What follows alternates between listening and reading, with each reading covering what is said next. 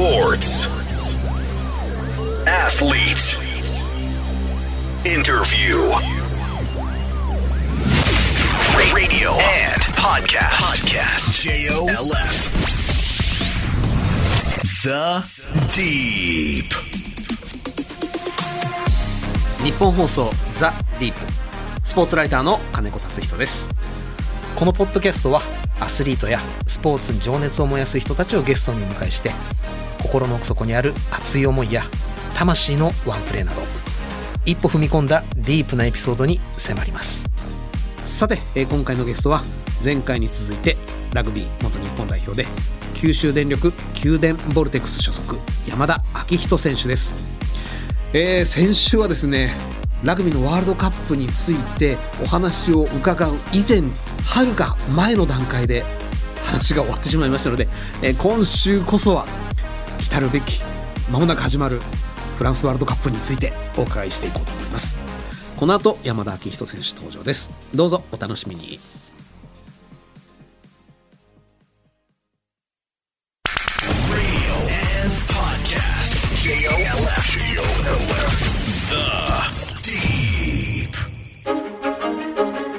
山田昭人選手は1985年福岡県生まれ。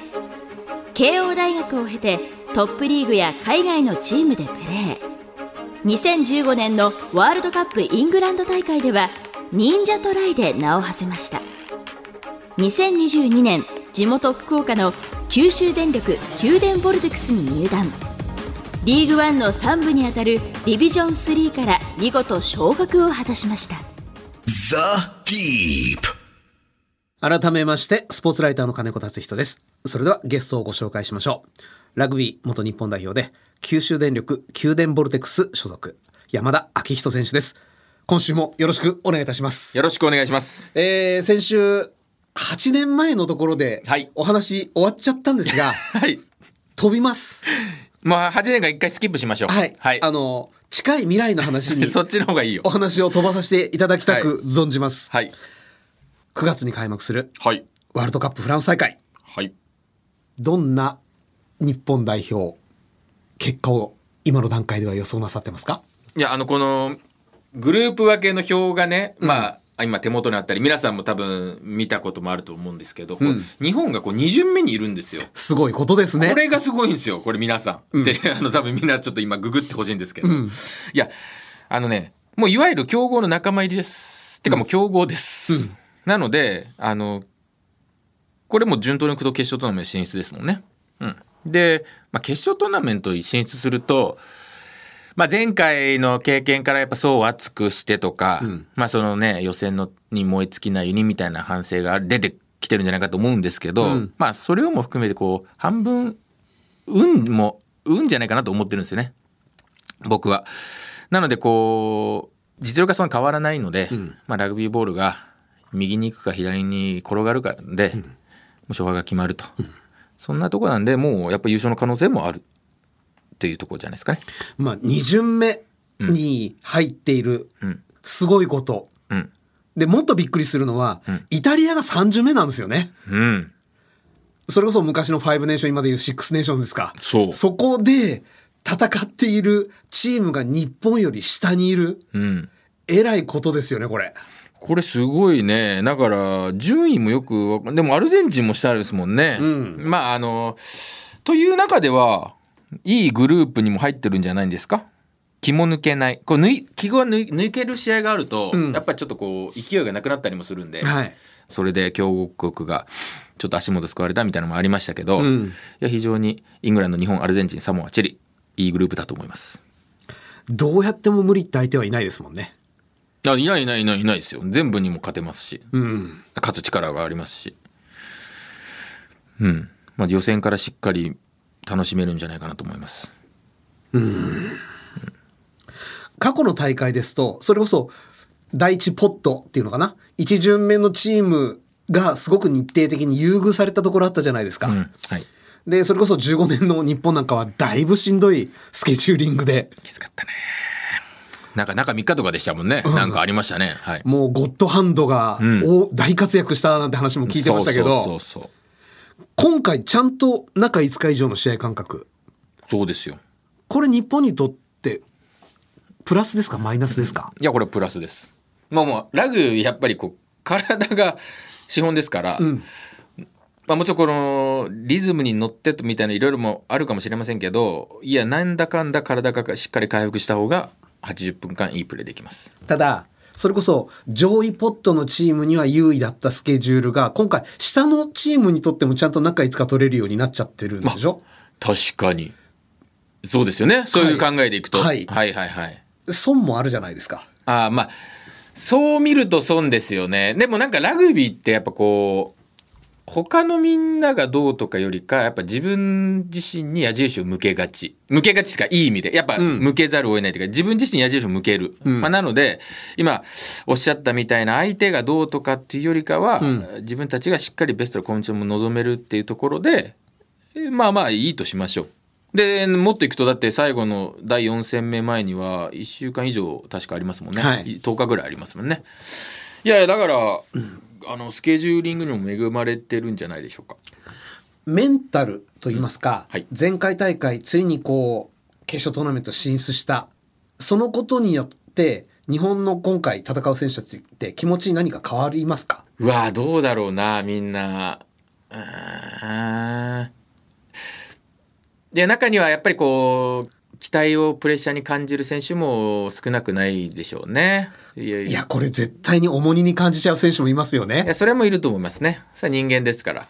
でも一方で自信を深めてる選手もいるでしょうし。それはもちろんやっぱりこうそれって大会を通して、まあ、例えば試合中にとかで結構発揮されると思うんですよね。そのまあなんかこうタフな試合になってるんだけどいや日本は前回予選も突破してるから、うんそんなはずじゃない。俺らはちゃんとうまくいく、うん。みたいなマインドになるとつながるパスも出てくると思うし。いやなんかまあそこの人それぞれですかね。そこはね。実質的な日本代表強化システムでもあったサンウルブズがはい。なくなってしまった、うん。この影響は？でこれはちょっとある。まあ、でもそんなにないと思う。いやちょっと待って。山田さんの「ちょっとある」は だいぶあるな感じがした今えーとね、ちょっとある？うーん、まああの、サンウルブスというよりかは、まあやっぱこう、難しい時代を経て。コロナがね ええやっぱテストマッチって日本ってもともと少ないんですよ。うん組める試合が1年間で。はいそれがちょっと少なくなったり、準備期間がなくなったりしたのが、きついかな。まあサンウルブスというよりかは。うーうんんでもあのいいところっていうかその19年よりも何がいいかってジェイミー・ジョセフ監督が、はい。まあ、8年目じゃないですか、うん。これだから彼の色がしっかり出せるんですよ。まあえっ、と2019年はね2015年の直近第4位にやエディ・ジョーンズさんのうんしごかれたメンバーがちょっといたりとかで、まあそれそれはそれで良かったと思うんですけどで今回の8年はもうジェイミー・ジョセフさんの作りたいチーム使いたい選手、うん。それで彼の色彼のコーチングの色をもう出しやすいチームなんで、まあ、非常にやりやすいんじゃないかな。まあ染みてますよね。染みてる。確実に。染みてる。色濃く出てほしいですね。ホームアドバンテージが今回はありません、うん。このことについては。それはきつい。正直きつい。やっぱり今は僕はその僕みたいな選手はまあなんかいろいろなとこも経験できたり選手ね、まああのですけどやっぱりこう日本で経験してね日本で育った選手って日本が一番居心地いいじゃないですか、いうん。やそうなるとやっぱ日本のホームアドバンテージは大きかった。いやあの僕正直ね南アフリカ倒した15年の試合、うんあれってフットボール専用競技場うん。での試合だったじゃないですか、ん。で最後の時間帯は完全にイングランドのお客さんも、もうゴージャパンになってたじゃないですか、うん。でもうスタンドもうピッチのすぐ横のお客さんが総立ちで後押ししてなだれ込んだ感があった。った。翻って19年日本代表が戦ったのは陸上トラックのあるスタジアムが多かったじゃないですか。うん。これで僕ホームの意味あんまりないんじゃないかと思ってたんですけど、ん。でもあったんですねだいぶ。あスタジアムの形状はあんま関係ないですよね。関係ないうんよよりかは今おっしゃったみたいな、やっぱす会場全体が選手の背中を押してくれてる後押しだったり、いや、もうちょっと行くとね、ちょっと食べ物だったり、ね、それは天候なんかもあるでしょうし、走り馴染んだ芝生とか、いろいろあると思うんですけど、そういった点でホームアドバンテージ良かったですね。移動が。まあ、知らない街をね、飛行機飛ぶとかじゃないですから、んあっち行ったか、まあ、特にそこには友達もいるだろうし。それ大事ですかやっぱり？いやいや、それはやっぱね、ちょっとこう、足をひねったよ、みたいな話をする友達でさえ大事でしょうね。愚痴ではないけど。それでいろんな毒がガスが抜けるんだ抜けると思います、抜けると思います。だからそういうやっぱね、時差、海外、まあ今回ヨーロッパなら時差もあってね、んやっぱその、まあ自分みんなパートナーいるだろうし、家族もいる、まあ彼女が、彼氏がいると思うんだけど、そこがなかなか連絡取れないんで、うんそれがきついんじゃないかな。ただホームアドバンテージないかもしれないですけれどイングランド戦に関してはこれ確実にフランス人応援してくれるでしょ日本をうーん、そうですね。イングランドを応援するフランス人は皆無だと思うそうですよね。まあだから、いやもうだから強豪なんでどっちにファンがつくかみたいな話ですよね。うんうんうんもう楽しみだな。で予想は？予選のですか？はい予選のうわ、難しい。まあこの収録してる段階でまだメンバー決まってないですもんねうーん。いや、メンバーはもう正直、大体もうスコットの中が誰が出てもいいレベルになってると思います。うんなんで、まあ、あとは怪我人が出たりどうとかなんで、まあ、どうかな。まあ、イングランド、アルゼンチン、どっちかに負けちゃうかもしれないな。前回はね、はい4勝全勝でしたけど、うんまあ、だから3勝1敗で予選通過。3勝1敗で予選通過いかがでしょうん素晴らしい、う。うん、いかがでしょう。その次は？その次はね、いや、これだから、すみません、その2位通過した後のどこで誰とかって全然僕把握できてないんで、なんとも言えないんですけど、まあ、あの、上に順でこう予選プールを見ると、どれにも勝てます。それでいくと。なるほどうん、なので、まあ、本当レフリーの笛によったり、まあ、天候、ラグビーボールがね、まあ、楕円球なので、それがもう醍醐味じゃないでしょうか。ここ2大会、はい。大会最大のサプライズはどちらの大会も日本だったと思うんですようん。日本が世界を驚かしてきたうん。日本以外で世界を驚かせそうなチームって今回ありますか？あ、この中で。中でああ、ありますよ。やっぱサモア、トンガ、フィジーじゃないですか。そこですかうん。まあちょっとね、ルールが変わりましたからね。うん代表歴になる、あのね、過去の違う国の代表からちょっと3年ぐらい空けば、ルーツの国の代表になれますから。うんそんな彼らがね、あの、サモア、フィジー、トンガにも多いみたいなんで、彼らの活躍、この国の快進撃みたいのは、ちょっと注目したいですね。でそのワールドカップを山田さんフランスでご覧になられると現地で現地のバーで見ます。現地で家でテレビを見ます。まあぐらいなノリですね。え知人の家？いやいやいやいやそれはあのアパートかなんか借りて家族家族で行こうかなと思ってこのおお1ヶ月くらいお子ちゃまも連れてそうですね。いい経験になるな。まあなんかあのーまあ子供にはなんかそういうスポーツのね包み込む空気感みたいなのは伝えたいですよね。うん。だからまあそういえば実際にもうもうそんなのあの誰が見てもそれはテレビで見るのがクーラーの効いた涼しい部屋で見るのが一番見やすいんですけど、まあまあなんかこう肌から感じれるものが何かあるんじゃないかなって。まあ僕自身ももちろんね、ん。そこでもっともっとやりたいなとかあのどんどんなんか感じれるものもあると思っていきたいなっていう思いですかね。ベースは？ベースはパリかななんだかんだで。パリベースでうん。ちょっとまだそこら辺まで決めきれてないんですけど。うんはい。最初から最後まで？いや、どうしましょうね。一応あのー九電、九州電力さんの練習もあるんで、そこで ちょっと相談しながら、そらそうだそれもすみません。あの、一そ応、らそうだ5名で現役頑張ってますから。ししかも昇格した新シーズンですもんねああ、もうそうなんですよ。ありがとうございます。なんで、九州のチームで、九州から盛り上げたいなと思ってます。リスナーの方からあの、はいご質問いただいてますんで、ちょっと紹介させていただきますね。はいラジオネーム、柏のラガーマンさんから。はいラグビーというと練習のきつさがたくさんあるスポーツの中でも一番なのではないかと思っています。ん日本代表の練習、チームでの練習、やはり強度という意味点では日本代表の方が強めなのでしょうか？うん。イエス。そこがでも面白いっすよね。面白いですよね。多分僕ラグビーだけだと思う。代表チームの方が練習の強度が強いって。そうですか。ありえない。なんかあれですか？あの代表はあと合わせてやれみたいな感じですか？イメージ的にはあの、スペイン語圏とかフランス語圏だと、うん。サッカーの場合、代表チームの監督うん。と、クラブチームの監督ってもう言葉が違うんですよ。日本語だと監督監督になっちゃいますけど、うんうんうんうん。代表チームの監督は選ぶ人。うんうんで、クラブチームの監督は、監督は練習させる人。うんうん。なんですよ。そういうこと。はい。なので、やっぱ練習、追い込むのは当然クラブチーム。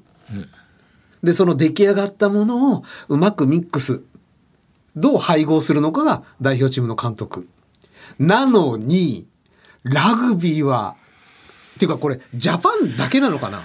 かもしれないですね。なんかあの僕もちらっとラグビーの日本代表は恵まれてるっていうのは聞いたことあります。っていうのはそうやってこう時間も確保できると、そういう強度を高く練習できるチームからの理解も得れる得てると、企業からの。まあそういったところはすごく日本代表も恵まれてると聞いてますね。でも逆に言うと、それこそ、100何点取られちゃったワールドカップで、日本がワールドカップで強豪と5していくためには、他の海外チームがやっていない、つまりクラブチーム的なやり方を代表に取り入れるしかなかったっていうのもきっとあると思うんですけれど、それはあると思います。いやまあやっぱりなんでしょうね。まあちょっと前ワンチームみたいな言葉も入りましたけど、うん。こう結束力を高めるのって、まあ、いろんな方法がもちろんあると思うんですけど、はいやっぱりシンプルなのはきついことを一緒にやるとか。そこなんだ。まあなんかね、そこって、避けようと思ったら避けて、いろんな方法から結束力を高めれる、楽しいことを一緒にして、イエーイとか、なんかね、プレゼント交換してウェイみたいなのもいいと思うんですけど、まあ結局グラウンドでどんだけハードに練習したかが一番強固になるじゃないですか。そうなんだ。うんまあ、だからそれをこう愚直にやり続けてる日本代表ってのは、まあ、報われてほしいなと思いますけどねワールドカップみたいな大舞台で。やっぱりエディさんのってきつかったんですね。いやエリーさんもきついいしいやあの今のジェイミーさんもきついみたいですよ。だいぶね。今ね。いや、で、僕はもちろんね、あの、2019年行けなかったんで、まあ、落選したので、で、ずずっと帯同させてもらってたんですよ。はいその、ね、選ばれたいと思って。いや、非常にきつかったです。なんで、別にあの、きつさでいくと、今の代表のメンバーも、もうすごくきつい練習してるんじゃないかなと思いますね。慣れちゃってる？それに？え？もう。いや、よく言うと、まあ、悪く言うと慣れちゃってる。よく言うともうスタンダードが上がってる。なるほどねス。タンダードが上がってる。なんで、あの、もっと上げるってもう死んじゃうから上げれないんだけど、いやもうだいぶ激しいトレーニングされてるんで、もう、あとは本当ボールがこっちにバウンドしてほしいぐらいです。それですよね。まあこれですね、ラグビーの面白いのは。ペンネーム、柏のラガーマンで、これ田中文也系じゃなくて、統括ですけど、千葉、違う千葉、違う？違うと。田中文也系どんだけ好きなんですね。もう一つ質問。はい、すみません。えーラジオネーム、ゴー高橋さんから。はい。足の速い山田さんは、サッカーや野球はやらなかったのでしょうか？何でもできそうですよね。いや、やりたかった。あらやりたかったですよ。あらそれは僕も大谷さんみたいに稼ぎたかったですよ。あらそれはもう何何百億と稼ぎたかったですよ。いやそれは一通りやらせていただきましたよ。あ一通りやった？あのね一回連れてまあもちろんね親に連れてってもらうんですけどいやサッまあササッカーなんてあのベルディ J リーグ全盛期ですから、ビスマルクやらアルシンドやら、うん。なサッカーもちょっと行ったし、えー野球も行きましたよ。けどなんかねハマんなかったんですよね。ラグビーはもう自分の意思でハマってったんだ。いやなんかねそう逆にララグビー先やっちゃったのに後悔してるね。あ、先がラグビー？先ラグビーあとサッカー。そうそれ珍しいなそうですよ。だからなんかねラグビーの面白さにはまっちゃったがゆえに、うんサッカーと野球にそれ以上のことを見つけれなかったですねあれ？でも小学生ですよね。小学生。いわゆるタッチや当時はねいやもう全然ありあり。完全にラグビーなんだ。ありありですよ。そんなんやっぱ面白いですよね。だって教室で喧嘩とかできないんですから。うん。を別に殴っちゃいけないだけでん。相手に思いっきりぶっつかにいけるし、うん。でもちろんねその終わったら終わったで仲良くウェイみたいなのになるし、うん。いやただ単純にた多分気持ちよかったんだと思います。楽しかったんだと思います。野球は？センスは？いやーバントして一塁に走ってた思いでしかないですね ありがちでしょ早いやつの。やっぱ鬼っぱや？うんいやいや鬼っぱやとかではまあまあずっと早かったですけど小学校とかね一番でしたけど。えっ、と、学級対抗リレーは常にアンカー？なんかでもうああ。あのドベで回ってこいみたいな。全部抜いてゴールだみたいな。うわ、もう1位で回ってきたらもう全然面白くないなみたいうわ、それで勉強もできて。な勉強も頑張ってね。うわ、俺も同級生だったら妬み、そねみ、呪ってるわ。いやでちょっと待ってください。でもじゃ想像してください。ラグビーっていうスポーツ、もう誰も知らないんで。何やってんのって感じですよ。いやそらサッカーやってておおかっおーいいなうまいな足早いな勉強できたらいい,、んですけど野球うまいないいんですけど、いやラグビーって何それみたいな。周りもそのみんなですよ。え、だってラグビースクールが盛んだったからラグビーとかそういうことじゃないんですか？あラグビースクールは地域にあったんですけど例えば小学校で行くと、ラグビーやってるのは僕とその友達の2人だけとか、あら。うん、そうなんですよ。まあそれがだから点々としてもちろんラグビースクールにはまあラグビー好き集まってるわけですけど。じゃあやってる人数の多さで言ったらサッカーや野球とはもう比べ物にならないぐらい少ないんだ。全然。だから将来の夢でラグビー選手なんか恥ずかしくて書けなかったです。だっていこんな今みたいなラグビー知りませんからみんな。まあもっと何年もうちょっと何十30年くらい前になると思うんだけど。いや、あの話全然変わるんですけどね。はい。先々週かな ?NFL うん。のパンサーズうん。でやってた選手が29歳で引退して、日本の B3 リーグ、バスケットの、ん。にプロになりにトライアウト来たんですよ。おおすごいですね。あそんなのあるんですね。で、はい。10人ぐらい、要は自分用のカメラマン、スタッフ、マッサージ、何せほら、2桁億円稼いでた人たちなんで、お金もがっつりあると。それで日本でプロにゼロからバスケット挑戦したいって言って来てたんですけれど、アメフトってやっぱりごっついなと。2桁億円、僕、君の名前聞いたことないけど、普通にもらえてたのねっていうのちょっとびっくりしたわけですよ。そうですね。確かに。なぜ今のこの小学校生活の中にアメフトが入ってない？いやそれはね出会ったこと出会わなかったですねじゃあ、大学行ってからなんだ、完全に。ああまあトレーニング仲間だったりまあそうですね隣で練習してたりみたいな話ですけどそうか世代的にはドルフィンズを日テレが一生懸命取り上げたとかそういう時代じゃないですもんね。全然違いますねダンマリーノがどうこうとかそういうとこじゃないんですもんね。全然違いますね本当にだからいや NFL とかいや戻今時間を巻き戻せるなら多分前回はですね私は高校で留学したいとか話させてもらってたと思うんですけど、はいいや今話も時間戻せるならもう小学校からアメリカとか行きたかったですね。いやもうアメフトしたかったですね。やっぱあっちでやんないとダメでしょうね。小学校ぐらいから。アメフトか。いや、なんで本当にあんな試合数少ないのにこんな儲かんねんって思いますよね。いや本当に。いやだからあの僕も一時期56年ハワイに住んでた時あったんですけど、、はい。やもう家入ったらもうアメフトしかないですよ、あちらのご両親に一緒に住んでたんですけど、まあ妻もあのアイオワ崩壊って大学のすごい強豪の大学なんですけどいやもうアメフトの話しかないからもう全然ついていけないです。僕は外で子供と一緒にアメフトを投げてるぐらいしか投げるの平気？ボールね、うん。えーいやいや投げるまあ それはもうブワーンは投げれないです。スパイラル、ちょろっとぐらい、ね、なかなか難しいじゃないですか、あれ。ふにゃふにゃぐらい。蹴るのは？あ蹴るのはいけると思いますよ。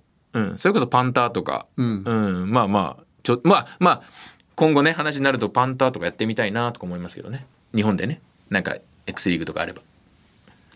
ちょっと待って、まだアメリカンフットボールあるのね？いや中に。あります。まああります。アメリカンフットボールというかまあややりたいことは常にやりたいとは思ってます。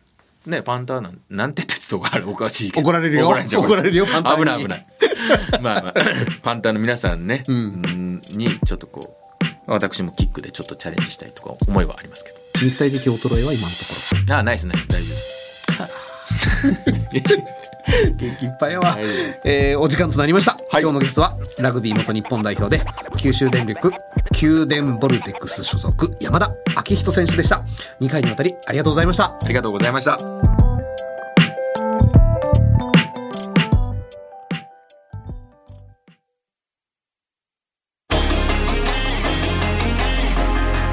ザ・ディープそろそろお別れの時間となりました、えー、山田昭人さんじっくりお話しするのは今回が実質初めてと言ってもよかったぐらいなんですがまあこの人はまだ今現役ですけれども現役終わった後もラグビーそれから日本のスポーツ界に多分相当に大きな影響力を持っていかれる方なんじゃないかな。